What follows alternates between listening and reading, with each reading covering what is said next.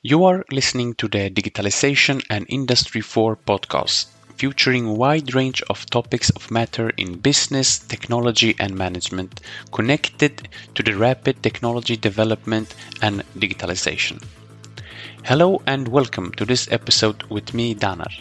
With the recent trend of innovation in today's digital age, I want to understand how organizations can create a culture for continuous innovation. What can industrial companies learn from startups? How will new technologies change current business models? To discuss these topics and more, I met with Richard Bunk, Innovation Director with long experience in business management and leadership in his office in Gothenburg. Today I have an honored guest with me. Richard Bunk is the Innovation Director at one of the biggest consulting firm in the Nordic countries and Director of the Future Mobility Center in Halmstad University. Welcome, Richard. Thank you, Danar. It's a pleasure to be here. Uh, I'm very happy to have you with us today. Uh, you are currently an Innovation Director at one of the most important IT, cybersecurity, and technology consulting firm and work within Halmstad University. Can you tell us briefly about your positions and your journey so far?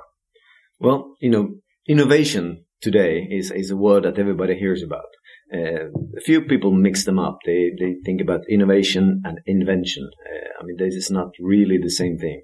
Uh, in, inventions we've many years, but innovation is a big thing these days. Why? Well, because you need to include not only technical new products, but also uh, develop new business plans, address new uh, kind of users, new ecosystems, create uh, user experience and so on. And all of that is part of innovation and so mm-hmm. much larger than invention. And uh, this is why this is such a big thing today. So, uh, this is also why both of my, my duties and my roles at, at, uh, at, my Combitech and, and also at the University of Halmstad is uh, coinciding around uh, innovation. However, it's two totally different aspects of this.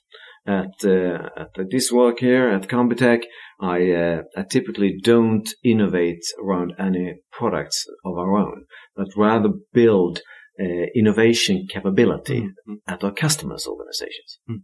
And that is the thing. We help uh, customers become more more innovative, innovate more and, mm. and continuously and uh, more cross-functionally, even more radically.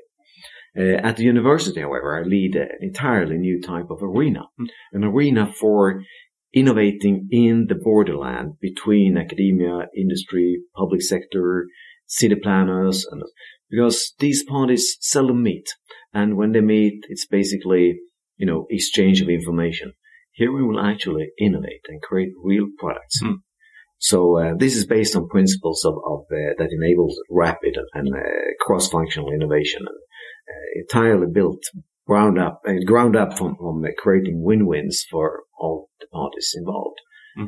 we combine principles of, of agile and so-called effectuation mm-hmm. methodologies. And they, nobody else does that these days. Mm-hmm. It sounds very interesting. I would like to follow up as well. Where does this interest come from? Your interest for innovation, research and uh, digitalization? Yeah, well, I mean, innovation in general is, is uh, the only way to survive in, in uh, the business world these days. Whatever you have in your product portfolio is soon copied. Mm-hmm plagiated and, and uh, somehow, you know, uh, copied in maybe not the perfect quality that you once developed your products in, and eventually price dumped on the market. So nobody can really uh, survive these days on a unique product anymore. Mm-hmm. You need to continuously change and, and develop that product. So either it's incremental innovation or it's radical innovation where you, you know, you change the game entirely, mm. but you need to change it all the time. That means that your whatever product portfolio you have has a very short best before date. Mm. Uh, you don't know it in advance. You have to be careful of watching the market. This interests me. This is exactly my interest. Building business and maintaining business that can grow, whether it's from, from the startup level or from the industrial level. Building business and staying in business in, in a globally fierce world. I've been working in, in many global companies mm. as well as local startups as well. So. Mm. And I would also like to ask you, we hear a lot of expressions today as buzzwords. We talk about digital transformation, uh, digital business. Can you give us a brief uh, introduction to this expression and what, what they mean? Yeah, well, I mean, digital in general mm. is is not so very dramatic. It just means you know in a format, information in a format, so that the computer can handle it. Mm. That's basically what it means. Normally, it comes in the shape of electronic ones and zeros, but you don't need to care about that. We call binary uh, representation, but it's in a format that computers can handle. That's the unique thing. That means that uh, digitization, mm. that means the, the process of converting the, the, whatever info you have in the real world into this format. So digitization is making information digital, thereby in a format so that computers can use it. Very simple. Uh, however, uh, and that can be anything like scanning a picture or, or uh, collecting sensor data mm. or why not recording uh, voice input like mm. in this uh, interview right now? Mm. And um, so that that's nothing magical about that. However, digitalization is digitization mm-hmm. converted to computer format plus developing, you know, processes, business structure, and all the things around it so that you make a larger user experience and a larger business value. Mm. That can mean that, that you, you know, you leave all processes behind you and, and uh, reshape your, your company entirely to, to make use of this. Uh, instead of just, you know, electrifying previous processes. Uh, you remember there was, there was an old terminology from a few decades back called um, e-commerce and, and uh, mm. e-business, e-business especially. That was just about, uh, you know, making electronic version of whatever you do today. Mm. So there's no rethinking in that.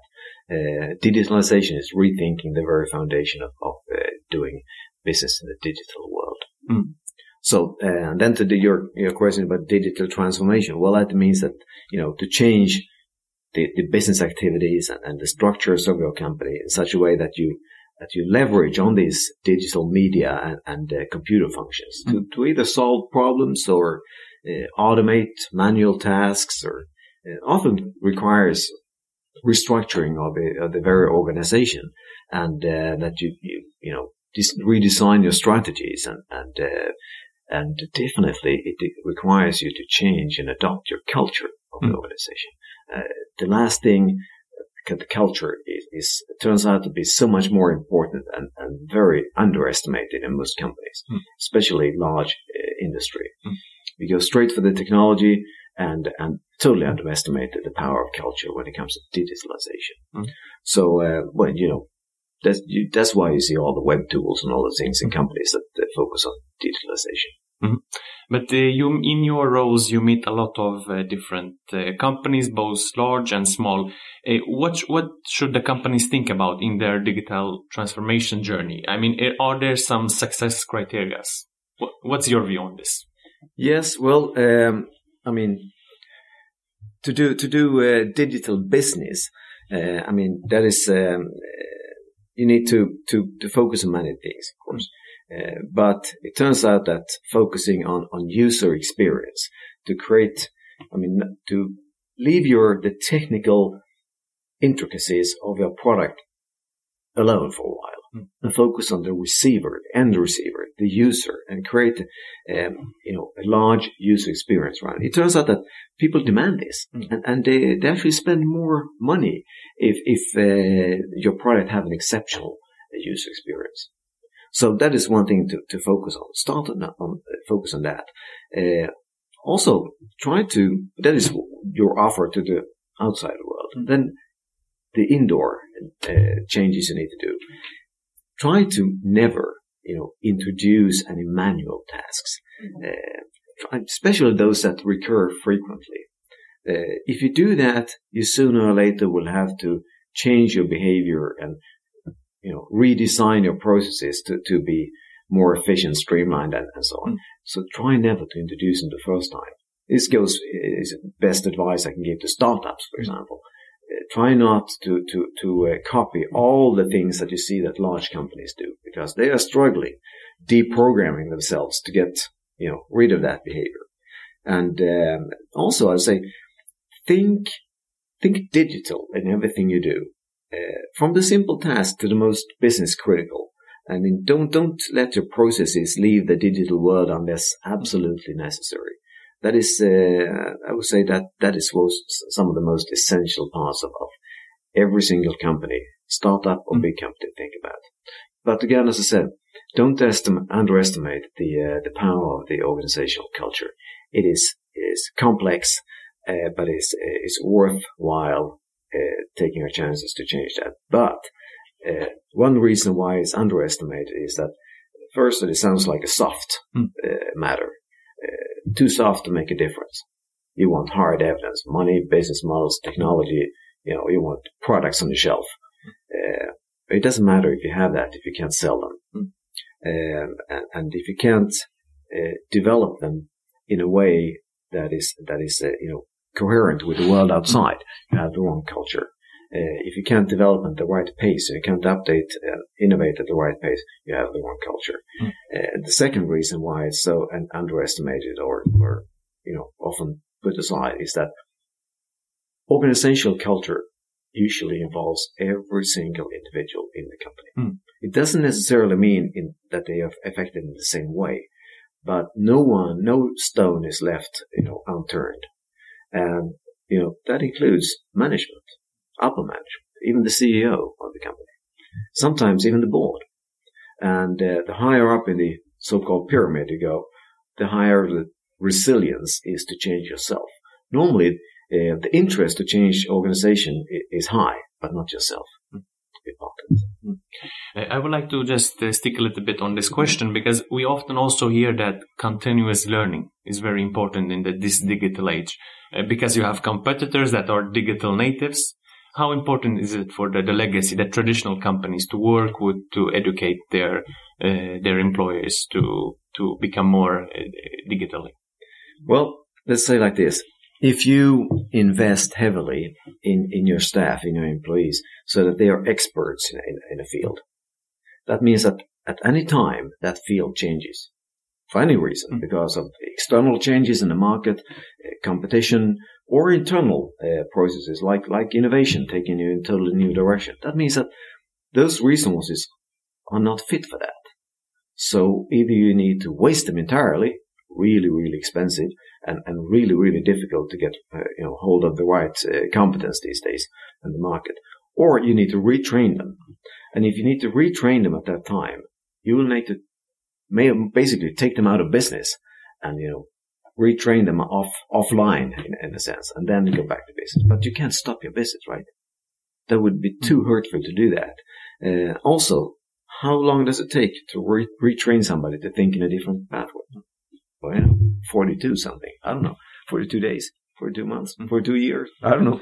Some people may, maybe even can't be retaught or untaught old things. So the only solution is continuous learning. You need to apply a culture and the tools uh, at the organization of continuous learning so that you're always up to date with whatever is happening, mm. uh, technology wise, methodology wise, uh, even user interest. There's no one in the company that is untouched by that, should be. Mm. In that way, you're always prepared for changes. And actually, you should always be in a mode of constant change. That is what continuous innovation is about. There's one prerequisite for, for succeeding in continuous innovation. Always be in a continuous mode of change. And you know, it's so nice also. You don't have to, as a CEO of a company, roll out an organizational change, which everybody hates, because you're always in there, in that state of change, and you will learn to do it and love it. Hmm. And, and, and, this uh, form of transfer, transformation, I know that you have talked a lot about, about agile organizations. So, but my question is really, why should companies embrace the agile thinking?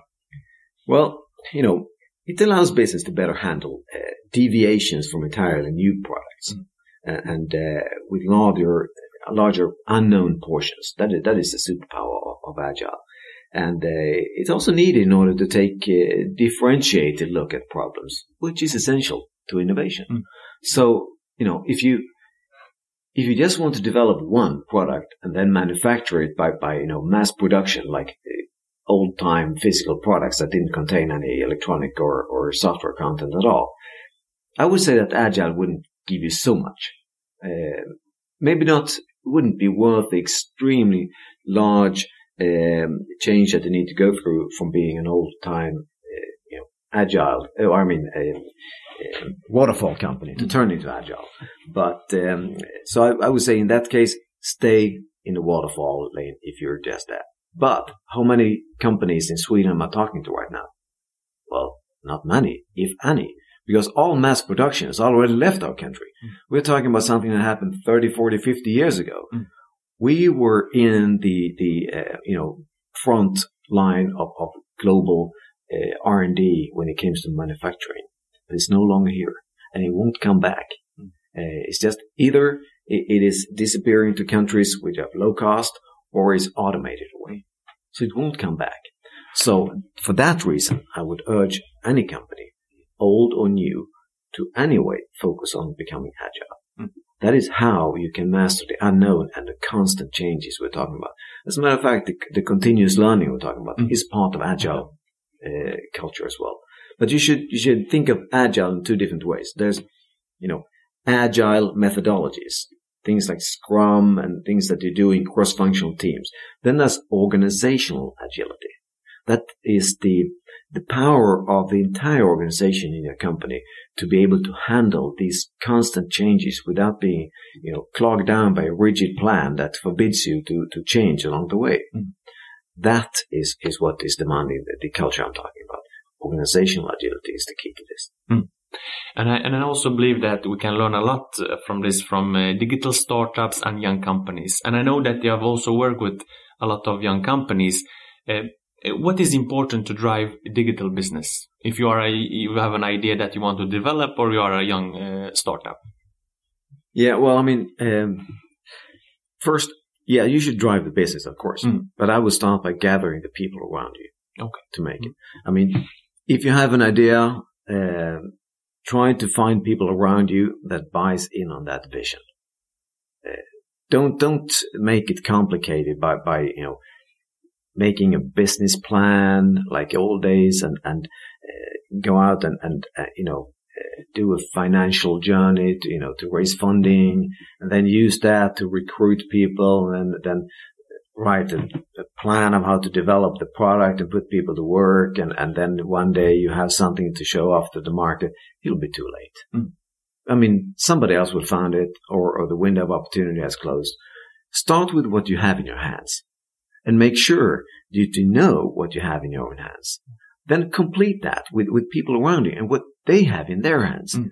Team up in that sense and then start prototyping immediately who knows? Maybe you can you can make something uh, you know with you or your friends or your peers that you mm. can you know that you can somehow make interested in your in your vision, and also be open, be very very open to the other parties in in your team if they have other opinions or ideas regarding this vision. Mm. I mean, this is not just to be nice. This is to make the vision and the product uh, stronger and the the the um, the likelihood that the business will survive much higher. Mm. And I know that you also have worked as a CEO for many years. How do you evaluate the potential of an idea, of a business idea? What do you look for? Why, why should you value that? That's my, my question back there. Why should you value, put value on an idea? Mm-hmm. What does it mean really? Is it for, uh, I mean, if you're an investor, yeah, yeah, and you're looking for a good financial return, then maybe you should you should look at that, and then you, then you can focus on on um, well, you know, the ability of this idea to spread. Uh, focus on spread, and that's my absolute uh, advice. The size of the user base or, or the ecosystem around it. What is the potential size of the user base and ecosystem around this idea mm-hmm. when it works? I mean, envision that's that state in the future when, when it's out there and it's successful. Mm. Uh, that is for, for the investor. For everybody else, don't focus so much on evaluating the, the idea. Uh, instead, you know, run with it with whatever you have today. Let it fly and try it on a user base instead. Mm. That is the value that you need. If you, you get value from that because in two ways. One, by, you know, trying to sell in your vision to people around you, people you meet, business and, and friends and whatever uh, you get the first evaluation. If you can't sell that in, maybe it was too complicated. Maybe it was just plain wrong.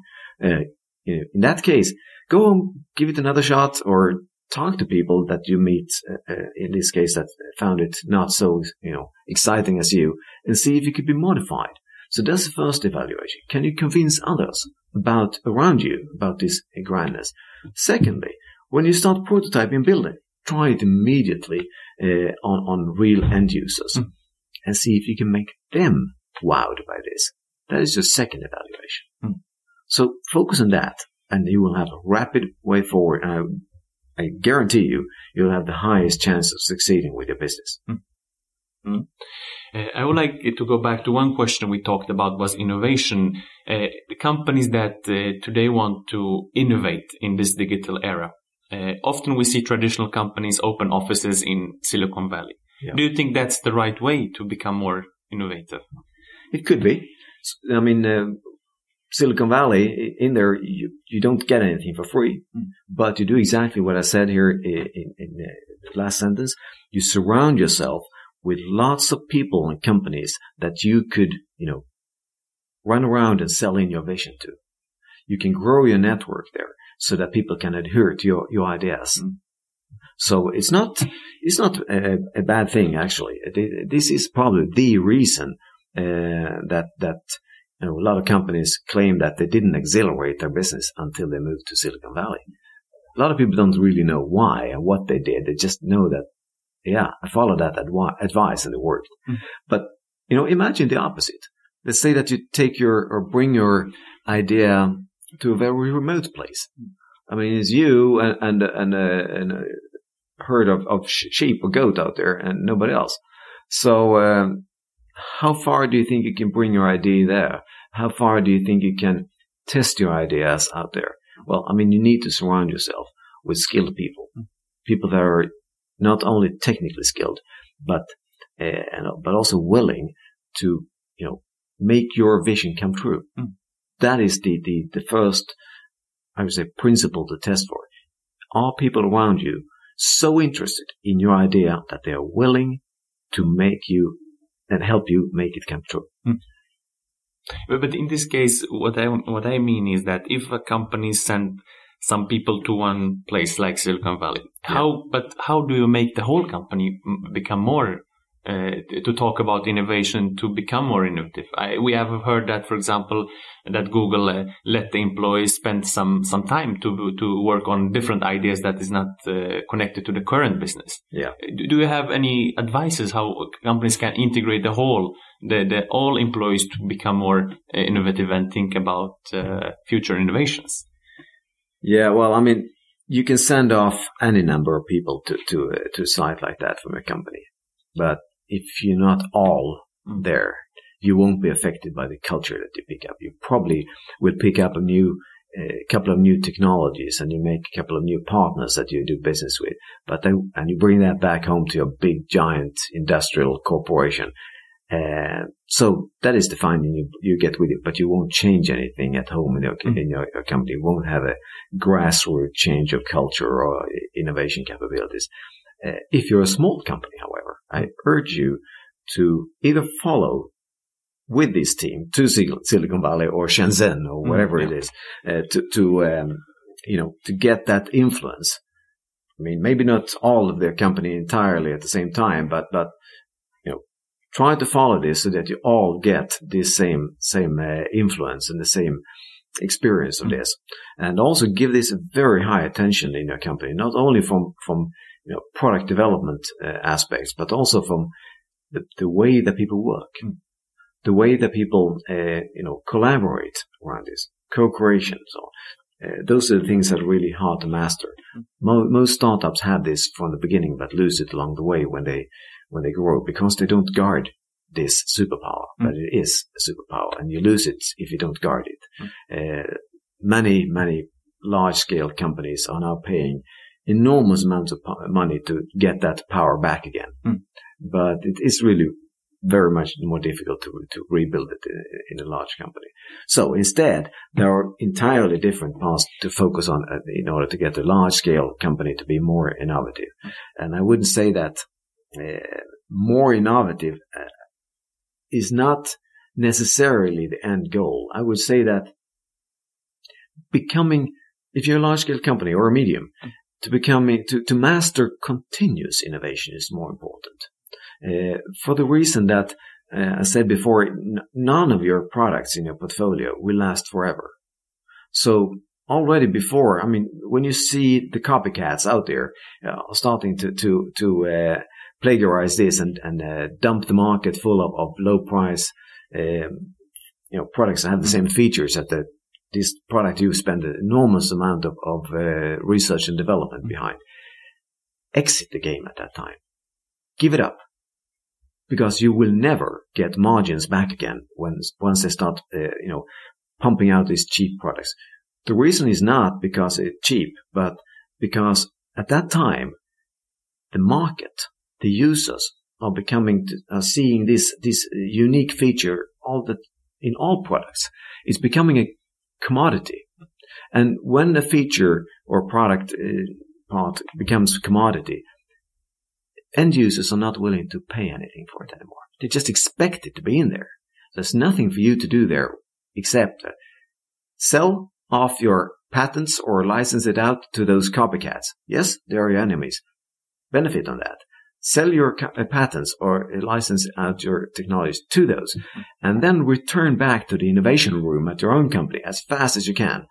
Uh, and, and redirect all your resources to that instead mm-hmm. and start re-innovating it to, to be, you know, ready for the next step. As a matter of fact, you shouldn't start going back to that room uh, until this is this is the fact. You should always have people in the innovation room so that you don't innovate around one product and then follow it all the way to the market and then close that project and then you know start a new innovation after that. But have multiple innovation projects starting and running continuously. Mm. That is the continuous innovation mode. That's the way to survive. Mm. Uh, not as a theory, but that's how the big dragons do it. Mm. That's how Apple, Google, and Amazon, and Facebook, that's how they work. Mm. That's how they survive. Tencent, Alibaba. Mm. And I know that a couple of years ago you had a presentation where you talked about disruptive versus breakthrough technology. Can you just uh, shortly give us the, the main takeaways? What is the difference between these two terms? Yeah, well, I mean, breakthrough products. It's just, is this just uh, some new, sudden, suddenly new product? Mm. Okay. So it's, it's a breakthrough. Uh, it might be that it's just a breakthrough uh, in your in your uh, development as well. But breakthrough product is just a new, suddenly new product. Okay, but disruptive products, those are products that actually, you know, they they knock out previous products from the market based on entirely new concept or business models. For example, Uber, they, they uh, disrupt uh, traditional taxi business. Why is that? Well, I mean, they don't even need to own a taxi fleet. I mean, this is, this is super digital. Uh, they don't need to inter- even interview a single taxi driver in the world. They just let loose the app and people you know, jump onto the wagon and, and then most of the parts after that are, fully automatic. So that is really a disruptive business when it comes to taxi. Uh, Airbnb, in a similar way, uh, results in traditional, I mean, disrupts traditional uh, hotel businesses. And uh, why not uh, uh, take an example from something that matters in our region around Gothenburg? Tesla and their electronic vehicle cars. Yes, we had electronic vehicles before. We had, uh, you know, Toyota Prius, hybrid and so on. But what Tesla does is making, um, I should say, the physical parts of that car is just a, um, a platform for housing digital services. So you you basically buy um, four wheels uh, with included electronic drive and, and a large you know battery connected. Then on top of that, everything else is built and rebuilt and re-innovated day after day after day. This totally disrupts the business of traditional gas engine cars, not because the gas is exchanged for uh, you know electronics and batteries, but because they rebuild the entire uh, foundation of, of, of uh, you know building a car. So, so that is what what disrupt disruption is about. You can disrupt yourself as well. There are definitely companies that um, do that. I mean, um, even even big, big or small ones.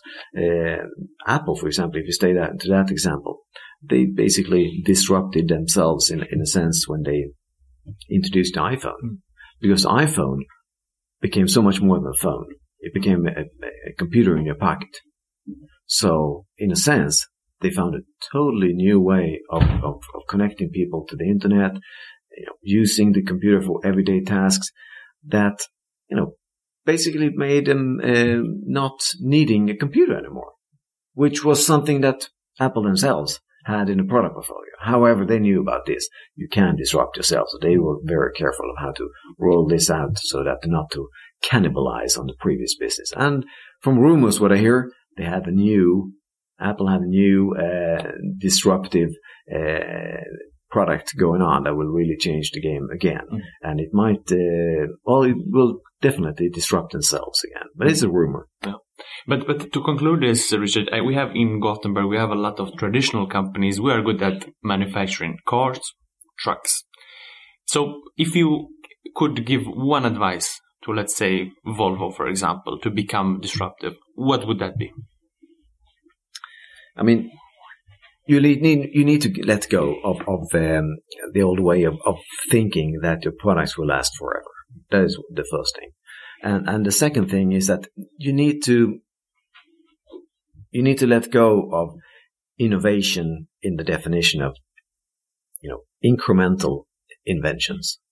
And um, also you need to let go of, of um, thinking of software as something that you slap on in the end or possibly add along the way. You need to think about the digital possibilities already from the start. And um, don't just think about them around the truck. I mean, um, you can you can uh, you can think of yourself as as uh, you know just a car manufacturer, or you can think of yourself as somebody who is you know transporting people safely and conveniently between different points. And in the second definition, uh, the opportunities for digitalization and thereby disruptive innovation is so much larger. But again, don't leave corporate culture, organizational culture out of the game. You won't succeed with a hierarchical, old style, industrial mm-hmm. uh, organizational culture. You just won't. Yeah. Uh, I will also take the time to ask some more general questions because I know that you have an overview from both academia and industry regarding digitalization and innovation. So how does Sweden measure itself with the rest of the world when it comes to digitalization from your point of view? Well, I mean, you, you can you can study these from, from many different aspects. And I know that uh, was it the OECD that had a, they have an annual report, and I think it was last year that uh, Sweden was announced as a world one world leader in digitalization. Uh, and yes, yes, yes, we have quite a good internet infrastructure. We have 3G and 4G in most parts of Sweden, and I think it's uh, 90% of Swedish households are planned to have, um, you know, 100 megabit per second in uh, internet next year, 2020. Uh, and it was the original promise was 100, but 90% is good enough. So, I mean, and we consume a lot of digital data.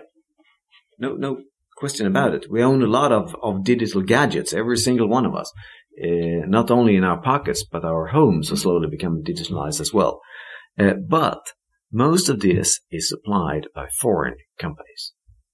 So I'm talking about the infrastructure is good and the consumption and, and the, the readiness of the consumers is good. We're not afraid of digitalization as consumers. However, when it, com- and when it comes to two other parts, when it comes to cybersecurity, we are simply too gullible and sometimes even naive.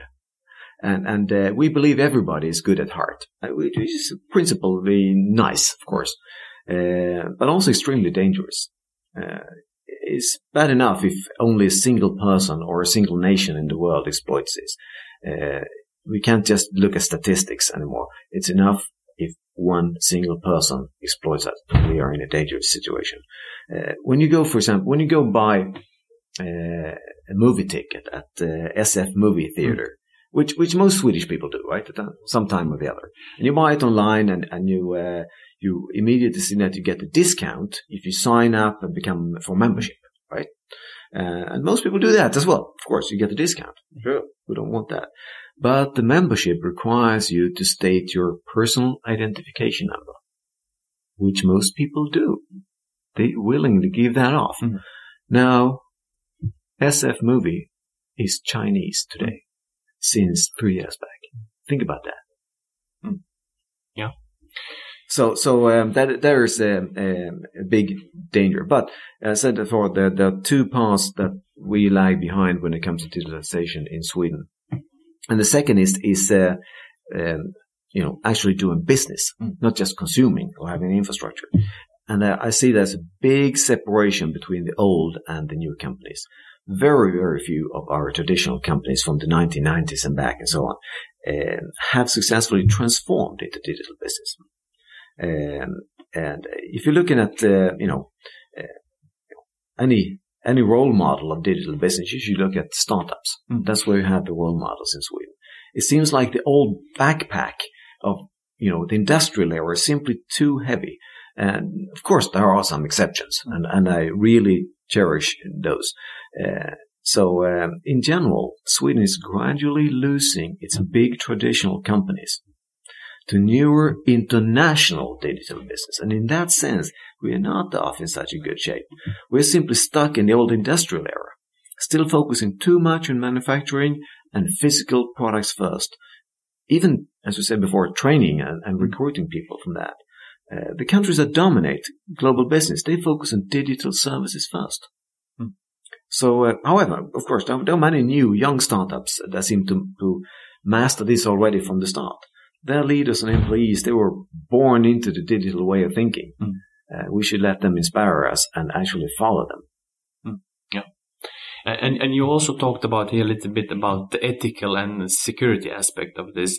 And I know today we have a huge current trend regarding artificial intelligence. Uh, can you uh, talk us, uh, go us through it a little bit when it comes to the ethical principles uh, regarding artificial intelligence? How important is is this? Well, I mean, we, we actually we can't decide anymore on Mm. that. We've lost the the um, we passed the point of of, of uh, where we have a decision. Mm. We have uh, AI has has you know um, penetrated so much of everything we do already today. Although it's very simple and crude AI these days, we passed the point where we cannot leave you know ethics out of the question. Uh, I had uh, recently, only two weeks ago, I had the honor of hosting an event with Swedsoft, uh, which is one of the most leading uh, uh, software or uh, software development organizations in Sweden, where the um, bishop of the Swedish church, uh, Johan Tyrberg, was present, Mm. and uh, he reasoned that that uh, if humans are mere uh, flesh robots, then and uh, why shouldn't we respect electronic robots then? If if uh, if they some in some way develop intelligence like us, Mm. I mean, does it matter if it's made of flesh or if it's made of electronics? If it's a, a moving part, part that has an intelligent way of thinking, it should be respected. Mm. It should be included. So ethics cannot be left out of the picture. He also revealed that he personally thinks that it would be unethical not to v- develop weaponized AI. Can you imagine? He, he, he's the bishop of Church of Sweden. He has a very good way of, of, of uh, arguing for that as well. But I, the, my point is that regardless of what ethics are right or wrong, it doesn't matter uh, for you personally. We cannot disregard the questions of ethics when it comes to software anymore. It's well known uh, by now that AI controlling autonomous cars uh, will be able to handle situations where they are faced with ethical dilemmas. And just to follow up on this, but today we have a lot of application, let's say uh, video surveillance, for example, camera, face recognition, and also like daily applications, like taking a bank loan. How how should we, as a consumers or private citizens, uh, think about this? What's your advice to us? Should we ask uh, about the algorithm to become more transparent? Uh, what's your advice on this? Um, the algorithms don't don't really give us so much. Mm. Actually, the, the AI researchers don't even themselves know how the algorithms internally work Mm. when when an uh, AI network is fully trained. Sometimes researchers spend you know months and months just to understand what really uh, happened inside that neural network that was trained. How did does it do this? We just, you know, we, we show off data and we show off and we train the, the algorithms in such a way that it uh, behaves the way we like it and in the sense that it draws conclusions and it associates data to some, you know, uh, behavior or some, some tags we put to it, but we have no idea how those connections are at the end. So that wouldn't give us much as consumer. Instead, I would say focus on one thing as consumer, and that is that uh, um, transparency when it comes to how data is stored, used and stored about you, and also keep fighting for as, as I mean we all, even us developers, we are consumers as well. So keep fighting for the ownership of data. You own the data that belongs to you and yourself, the things that are produced by you, your behavior, your consumer patterns or whatever. We talk about digital footprints and so on. They are yours. Mm. Keep fighting for them as yours. And um, uh, of course, if you if other companies want to use them, that's great. Okay, but you own them. And if they use something as yours, they need to show how they use it and to show uh, where they use it and when they use it. Yeah. GDPR is a very, very good step on this, but it, it's a complicated, you know, set of paragraphs. It doesn't help you and me down the streets. So I would stick to these two advice I just gave. Mm. And also many people state that this transformation may mean fewer jobs and uh, that uh, artificial intelligence application can replace humans. Uh, what's your view on this? Well, they will, they will prob- most probably steal jobs. Yes, mm. they will. Uh, but for a foreseeable future, it will also most likely leave room for creation of, of new jobs for a foreseeable future. Uh, so, you know, probably not fewer jobs in, in the following couple of decades. It will, however, push human jobs forward, you know, into the corners where AI cannot reach today when it comes to, comes to, you know, creativity, logical reasoning and things like that. So human jobs will have to be, you know, pushed into those corners where they cannot be replaced by, by AI. And, you know, that is a corner which is gradually shrinking. So, um, yes, it, it sounds uh, maybe like uh, going the opposite way that uh, you read in the newspapers. I say, in the long run, I'm afraid the answer will be yes, fewer jobs. But it will, it'll be, you know, in, in uh, decades from now. It, but when I say jobs, I mean in the conventional sense of occupation. Uh, we don't necessarily have to stay that way. I mean, there are so many more interesting things you can do in your life than just commuting to job or sitting in an office, right? So, uh, depending on how you redefine your reason for, for existing, your way forward in life, your way of surviving, if that is the defini- definition of, of, of, a job, it doesn't necessarily have to be in danger of these, these, uh, you know, uh, duties that can be automated away by AI. Hmm. And uh, just follow up on that, how important do you think policies are? Uh, because we, we all, I, I read uh, uh, last month that it can be needed to have some kind of tax on robots.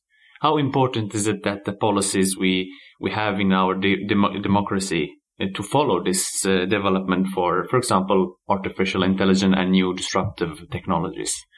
Yeah, I, am all for you know free market, but up to a certain, I should say, intelligent level, and uh, also up until to, to a certain ethical and and, and uh, fairness level, hmm. uh, and and a totally free market without any control mechanisms uh, doesn't necessarily, you know, take those two latter parts into to account, especially fairness and, and the ethics as well. So I, I believe that yes, uh, policies can be good, not for uh, as much controlling the limits as much as helping us in the transformation between what we have today and going forward.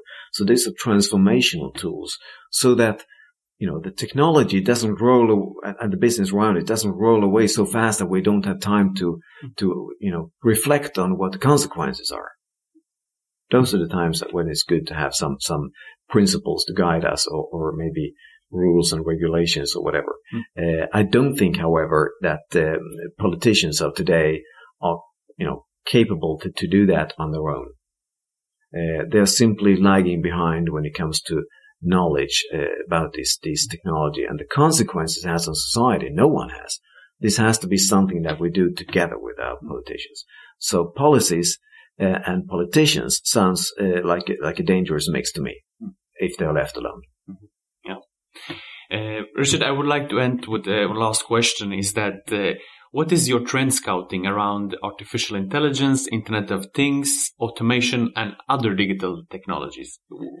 What's your take? yeah, well, you know, trend scouting is always a little bit of guesswork as well. You see things and you try to draw conclusions. What can come from this?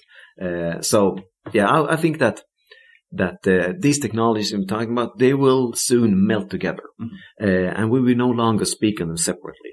They will also merge with with 5G uh, in, in the very near future, in the same way that computers and phones have merged with internet. You don't consider them two different things today. They, I mean, any phone, any computer is automatically considered connected. They are merged with internet. In the same way, I think these tech, tech will, will uh, merge.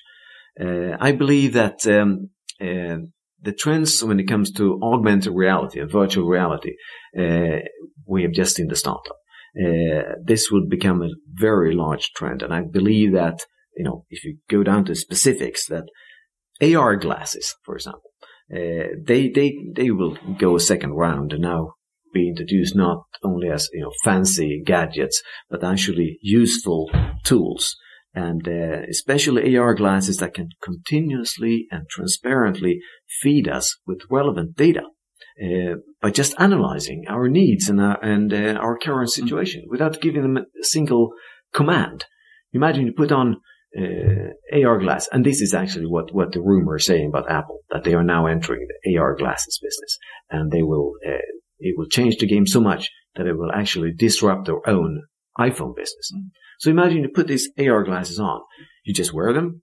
Nobody can see what you see. So you have a private channel in there and it keeps feeding you information in, in the, in the edges that is relevant to enhance your current situation. It listens to the conversations going on. It knows your calendar because you make it available. Uh, it knows your habits. So it can assist you along the way and give you, you know, powerful support without you doing anything. You can neglect that information or you could use it and involve it in your everyday actions, discussions like you and me right now. Uh, no teleprompter for the, for the speakers anymore, but they, you know, and everybody will have that.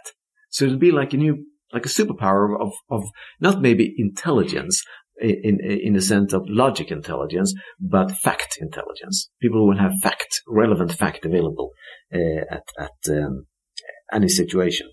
So that is, I think, what can happen. In a few decades, uh, we'll be able to possibly directly interface with this uh, digital system with our minds even. I mean, there are lots of, of one way or another. There's lots of experiments going on on the cybernetic interfaces and so on. And I think that will, it, that will definitely find its way through in a couple of decades.